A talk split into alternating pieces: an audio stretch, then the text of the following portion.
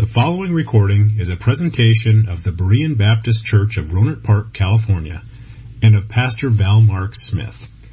We are an independent Baptist congregation committed to the accurate presentation of the historical doctrines of the faith. We welcome your visit to our services anytime here in the Rohnert Park area. Oh, good morning. If I could have a couple of men please distribute the study sheets this morning, I appreciate it. While they're doing that, take your Bibles with me, turn to Romans chapter 3. Romans chapter 3. Well, let's, let's look at Romans chapter 3. We, um, I embarked on a study many months ago um, on the grace of God, and it is such an all encompassing subject. I mean, the grace of God penetrates every aspect of our life, and uh, there's really nothing as, as, as after we are children of God, there's really nothing in our life that does not stem through and from the grace of God. So we, uh, it's a very encompassed study, but uh, we, we've, we've covered many sec- uh, different sections already of the grace of God. Last, last time we met, we, uh, we began discussing the diversities of grace, the many, the many aspects of God's grace, and we looked at the truth that grace is the source of our call from God. And uh, it is by God's grace that we are what we are. That's what Paul said. I am what I am, but by the grace of God. And God has called all of us. He's called every one of us into His service in some aspect. He hasn't called all to be pastors. He hasn't called all necessarily to stand in a pulpit and, and preach and teach, but we've all been called to preach. We've all been called to preach the gospel to everyone we meet, to everyone we see. We've all been called into sonship. We've all been called into fellowship. Uh, all these many aspects of our call from God. But this morning, I'd like to continue along the lines of the diversity of God's grace by examining the next point on my list, and that is number two God's grace is the source of our justification. God's grace is the source of our justification. Let's pray before we, we go any further. Father, thank you for this time that you've given us. I pray now that you would instruct us from your word. Give us wisdom as we as we study these, these passages of Scripture this morning concerning this matter of our justification. Help us to understand and, Father, to have the proper foundation in this truth. We ask in Jesus' name. Amen. Um, I said God's grace is the source of our justification. Romans chapter 3, verse 24. We read, being justified freely by his grace through the redemption that is in Christ Jesus. Uh, I want us to understand this morning that justification, and, and this is a very misunderstood um, doctrine, the doctrine of our justification. It's very misunderstood by many different religions. But I want us to understand this primarily justification does not come by law. If you get nothing else that I say this morning, get that. Justification does not come by law. Why do we have laws? We have laws uh, to, to, to guideline and outline acceptable behavior, right?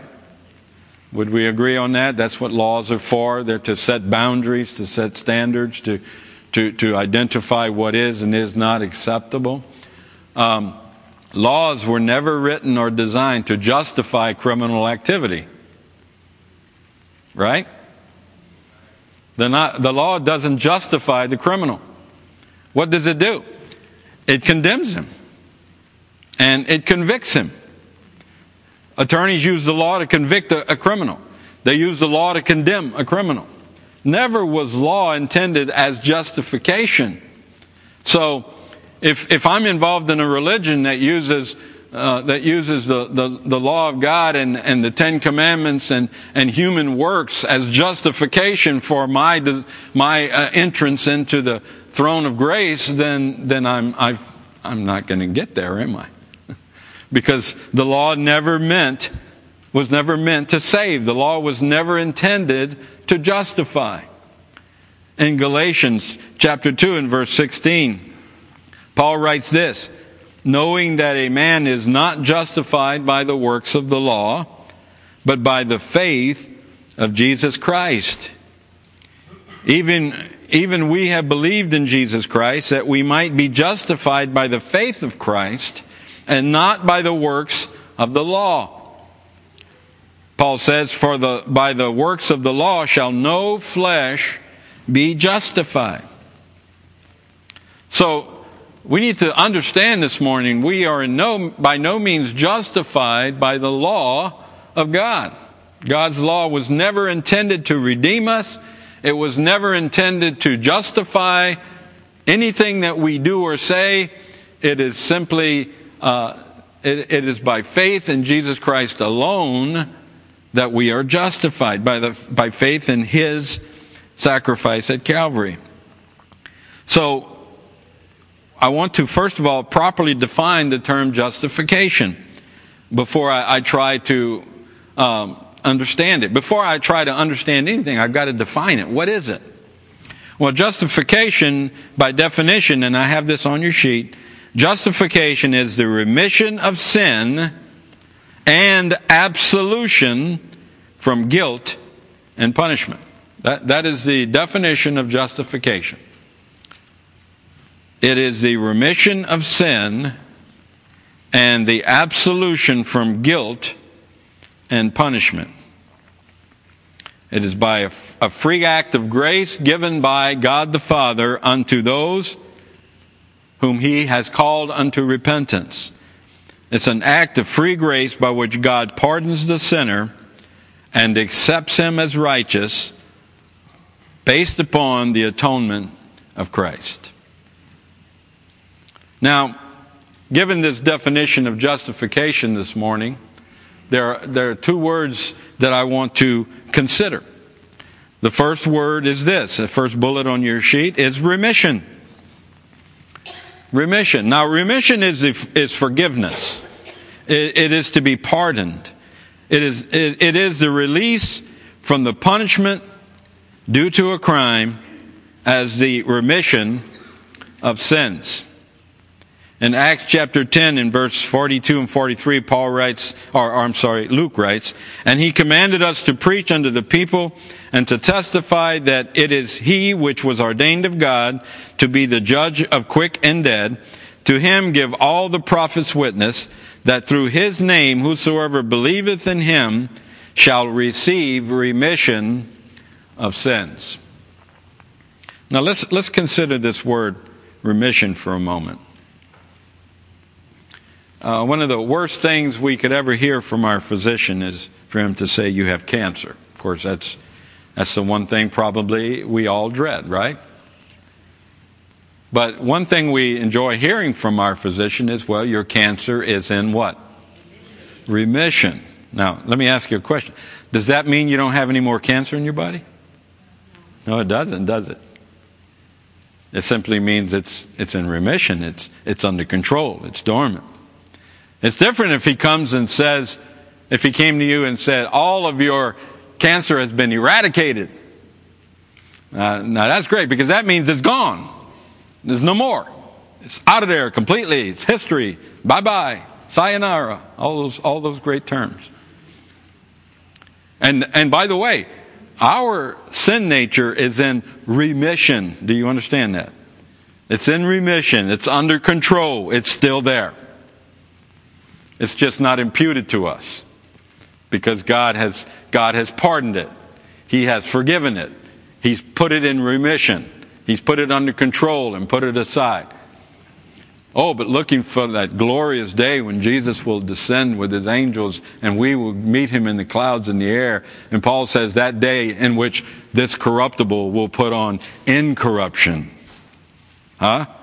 At that day, guess what? Sin will be eradicated from us. But right now, it's just in remission. So we need to remember that. Uh, every day, that's why it's so important every day as a believer that we, Paul says, daily he brings his body into subjection.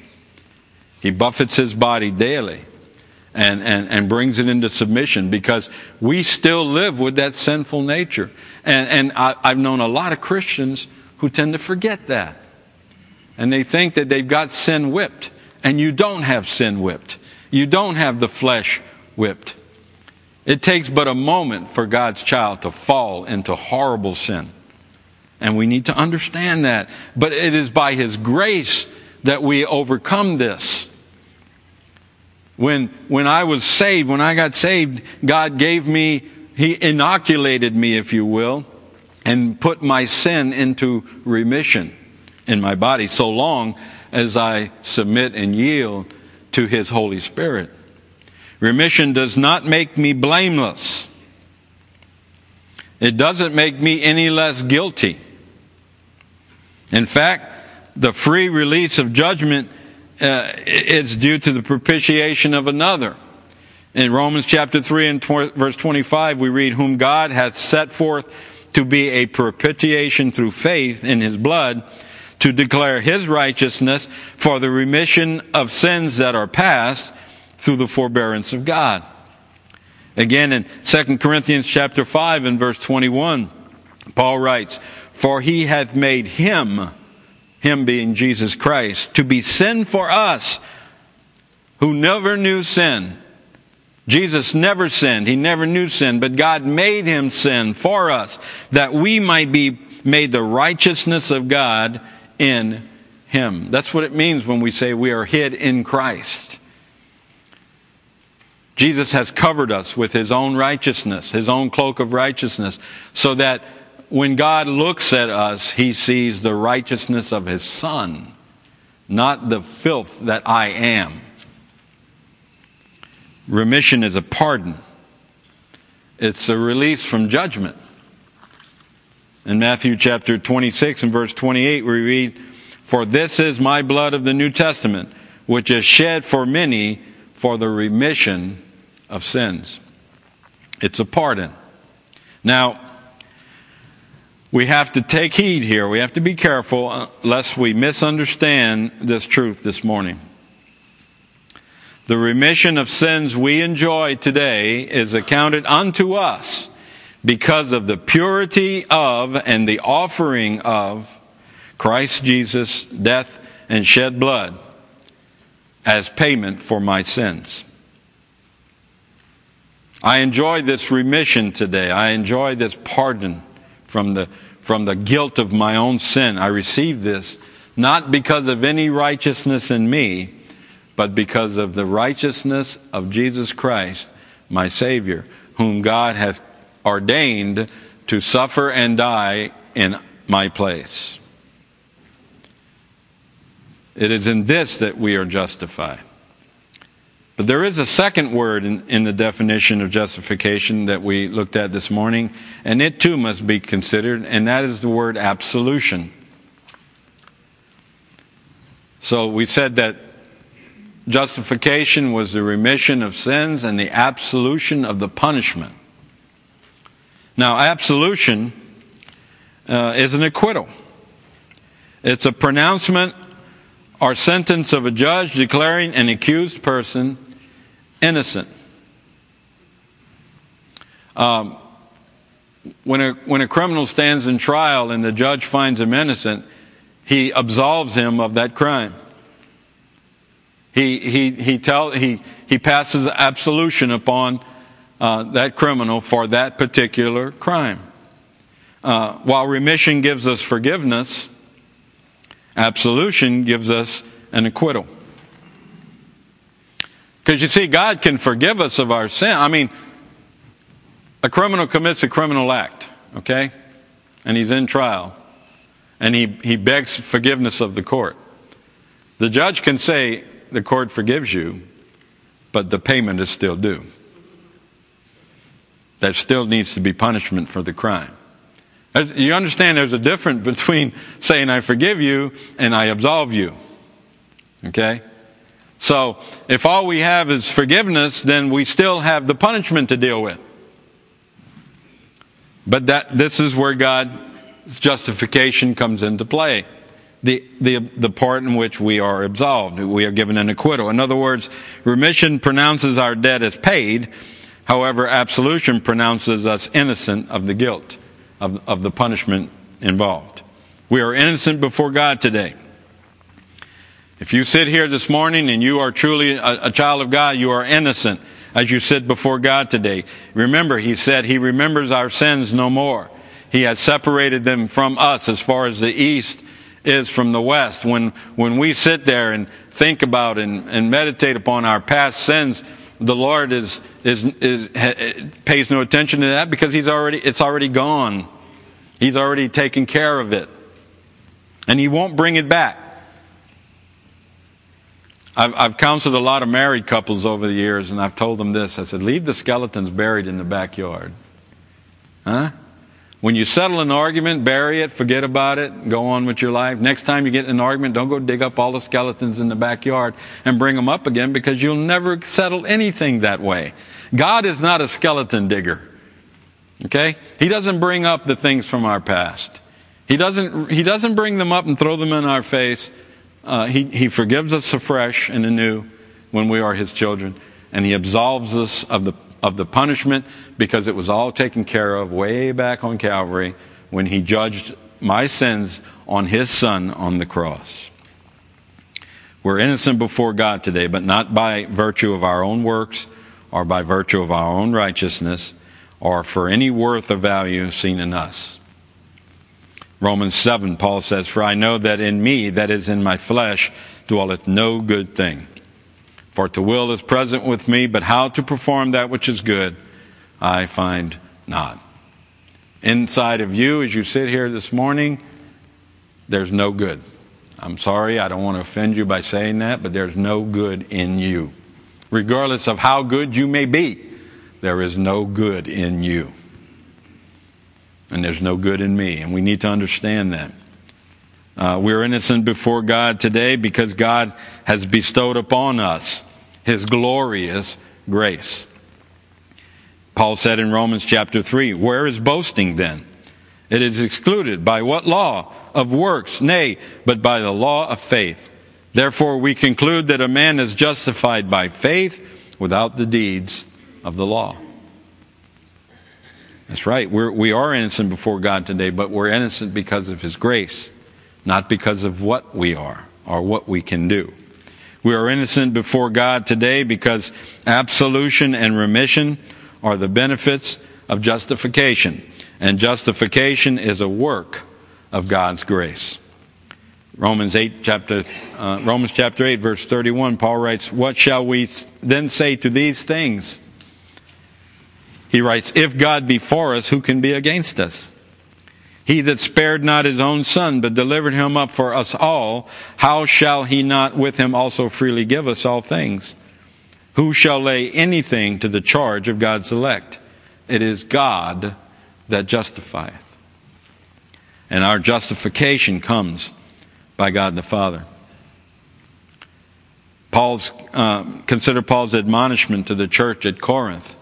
In, in 1 Corinthians chapter 6, he, he writes this Know ye not that the unrighteous shall not inherit the kingdom of God? Be not deceived.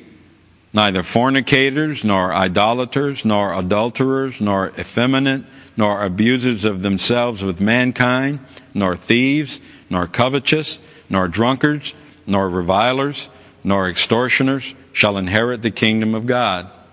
And, he says, such were some of you. But, there's that little three letter word. But, he says, ye are washed, ye are sanctified, ye are justified in the name of the Lord Jesus and by the Spirit of our God. So, God's grace is the source of our justification. You and I, as we stand or sit in this room today, we are justified before God. Not by ourselves, not by our work.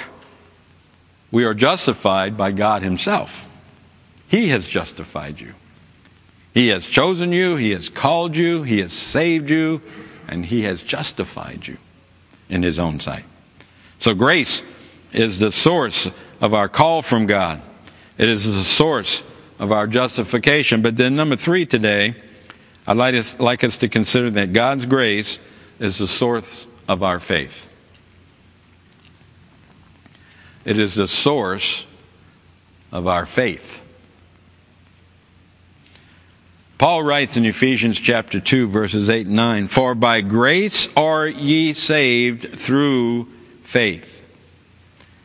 And that not of yourselves. It is the gift of God, not of works, lest any man shall, shall boast, should boast. Now, in this statement here, the, the, the phrase, the subphrase, and that not of yourselves, is a modifier of the subject of the first clause. We're going to have a little, we're going to have a little English lesson here today. That is a modifying phrase, and it modifies the subject of the first clause. Now, who can tell me what the subject of the first clause is? It's grace. For by grace are you saved through faith. Now, faith is also uh, the, the um, participle of, of grace. So the faith that we have to receive the grace of God is the, is the, modif- is the, subject in, is the subject in which the second phrase modifies. So it's talking about our faith. What Paul is saying is, you are saved by grace through a faith that is not your own, but one that was given to you by God the Father. For you see, as natural men, we can have no faith in God. How can we exhibit faith in He in whom we do not believe? And how can we believe except we hear? And how can we hear except one be sent? Now, these are God's words themselves. Our faith comes by God the Father. None of us have the faith that it takes to trust in the God as our, as our sole source of, of salvation, unless that faith was given to us by God the Father Himself through His immaculate grace. Listen to the, listen to the commentary notes of John Gill, one of the, one of the greatest commentators of, of, of human history. He says, Salvation is through faith not as a cause or condition of salvation, or as what adds anything to the blessing itself, but it is the way or means or instrument which God has appointed for the receiving and enjoying it, that so it might appear to be all of grace. And this faith is not the produce of man's free will and power, but it is the free gift of God. And therefore, salvation through it, faith, is consistent with salvation by grace, since that itself is of grace. So John Gill says here that salvation is produced in our, in our lives by faith, but not faith that is produced by our own understanding, our own volition or our, our, our own work, but it is a gift. God enables us to believe. And this has been this has been what our, our Baptist forefathers have believed since John stood in the Jordan River baptizing. And, and even today, our, our Baptist brethren agree wholeheartedly that salvation is of faith, not of works. But the disagreement lies in where does this, where, where, what is the source of this faith? This is where the disagreement lies. Now, I'm not, I'm not going to stand here today and necessarily try to uh, tell you what to believe. You need, you need to, you need to search the scriptures and you need to find in your own thoughtful studies with God what the truth is concerning this. But all scripture points toward faith, the, the faith of our salvation coming from God. It is the source of His own grace to us. The position of our Baptist forefathers in the 18th century, as stated by John Gill, was this that faith is not the produce of man's free will and power, but it is the free gift of God, and therefore salvation through it is consistent with salvation by grace, since that itself is of grace, lies entirely in receiving grace and gives all the glory to the grace of God. The faith that you and I exhibit in God is not founded in our ability to choose for or against Christ. It is, in fact, a free gift. It's a gift bestowed upon men by God the Father. Paul wrote in Romans chapter 12 and verse 3 For I say, through the grace given unto me, to every man that is among you, not to think of himself more highly than he ought to think, but to think soberly. Now listen to this according as God hath dealt to every man the measure of faith. And by every man there, he's not meaning every man in, in humankind, he's meaning every man that upon whom God has set his will and purpose to save. It is God who gives us the measure of faith. This is why this is why some men have no faith at all. I mean, if we consider the truth that not all men have faith, then to assume that faith is the result of man's, of man's own efforts, then we would have to assume that some men have, have a worth above other men. Right?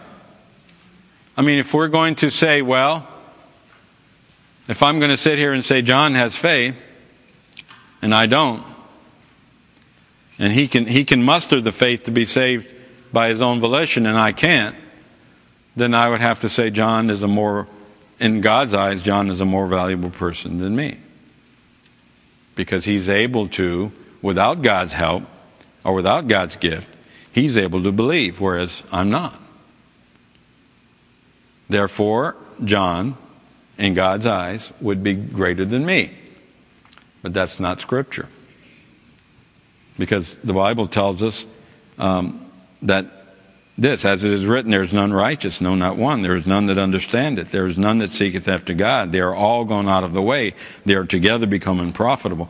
There is none that doeth good, no, not one. And in God's eyes, we are all equal. We're all the same. We're all sinners. We're all lost. None of us have any worth. None of us have any value. Now, modernists today don't want you to believe that. They want you to say, no, no, you have great self value. You have great self esteem. You have great worth in the eyes of God. Truth is, we don't have any worth in the eyes of God. We are worthless. So if, I, if that's true, then how am I going to muster the faith to believe unless it is God that grants me, as he said, as Paul said, God who gives the measure of faith to all men. So it is God that imparts the faith. So we can't, we can't, uh, gen- we can't give ourselves credit for having faith. Faith is a byproduct of the grace of God. It is God who, who gives us the faith to believe, and not ourselves. So we are left then with the truth that faith is a gift from God. And this gift is not dispersed arbitrarily.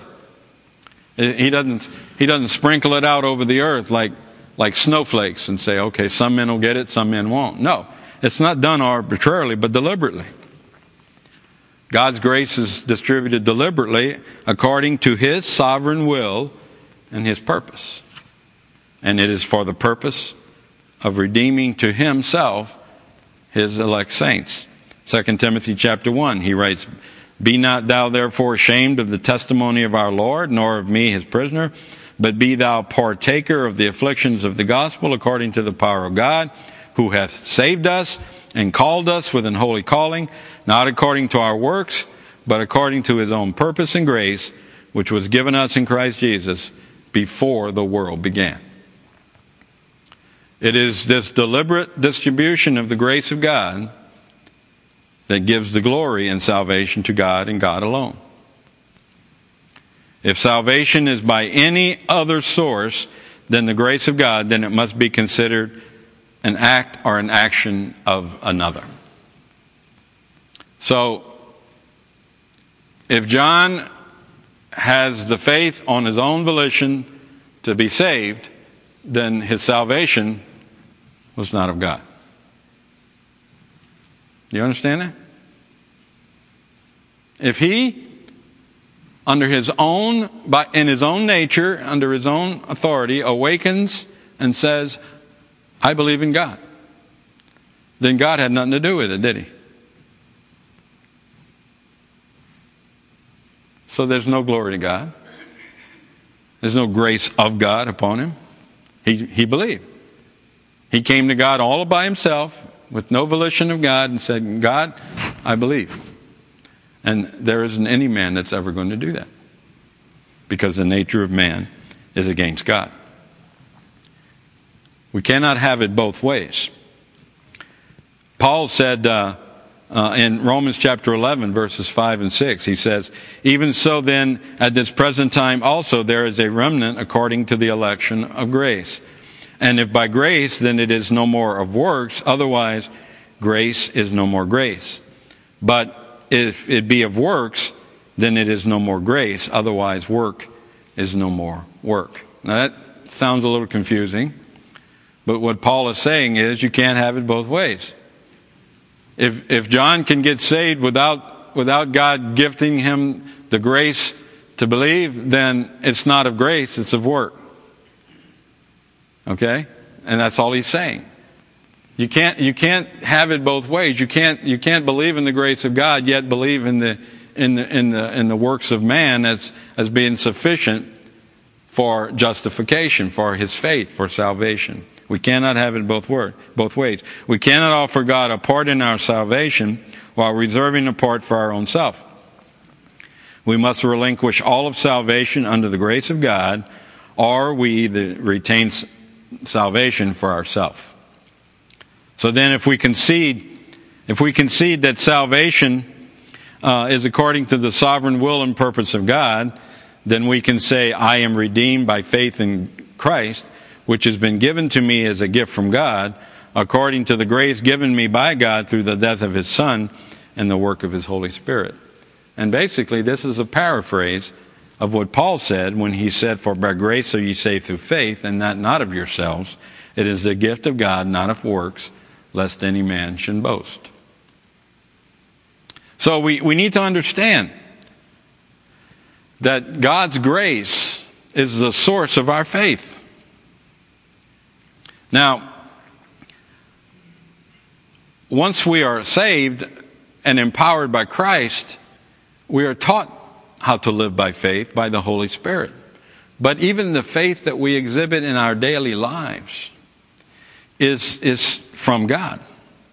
It is the gift of God. It is God enabling you and I to continue to walk in faith. Otherwise, we'd be overcome by the care. And this is what Jesus talked about when he talked about the sowers. Remember the sower sowing the seed?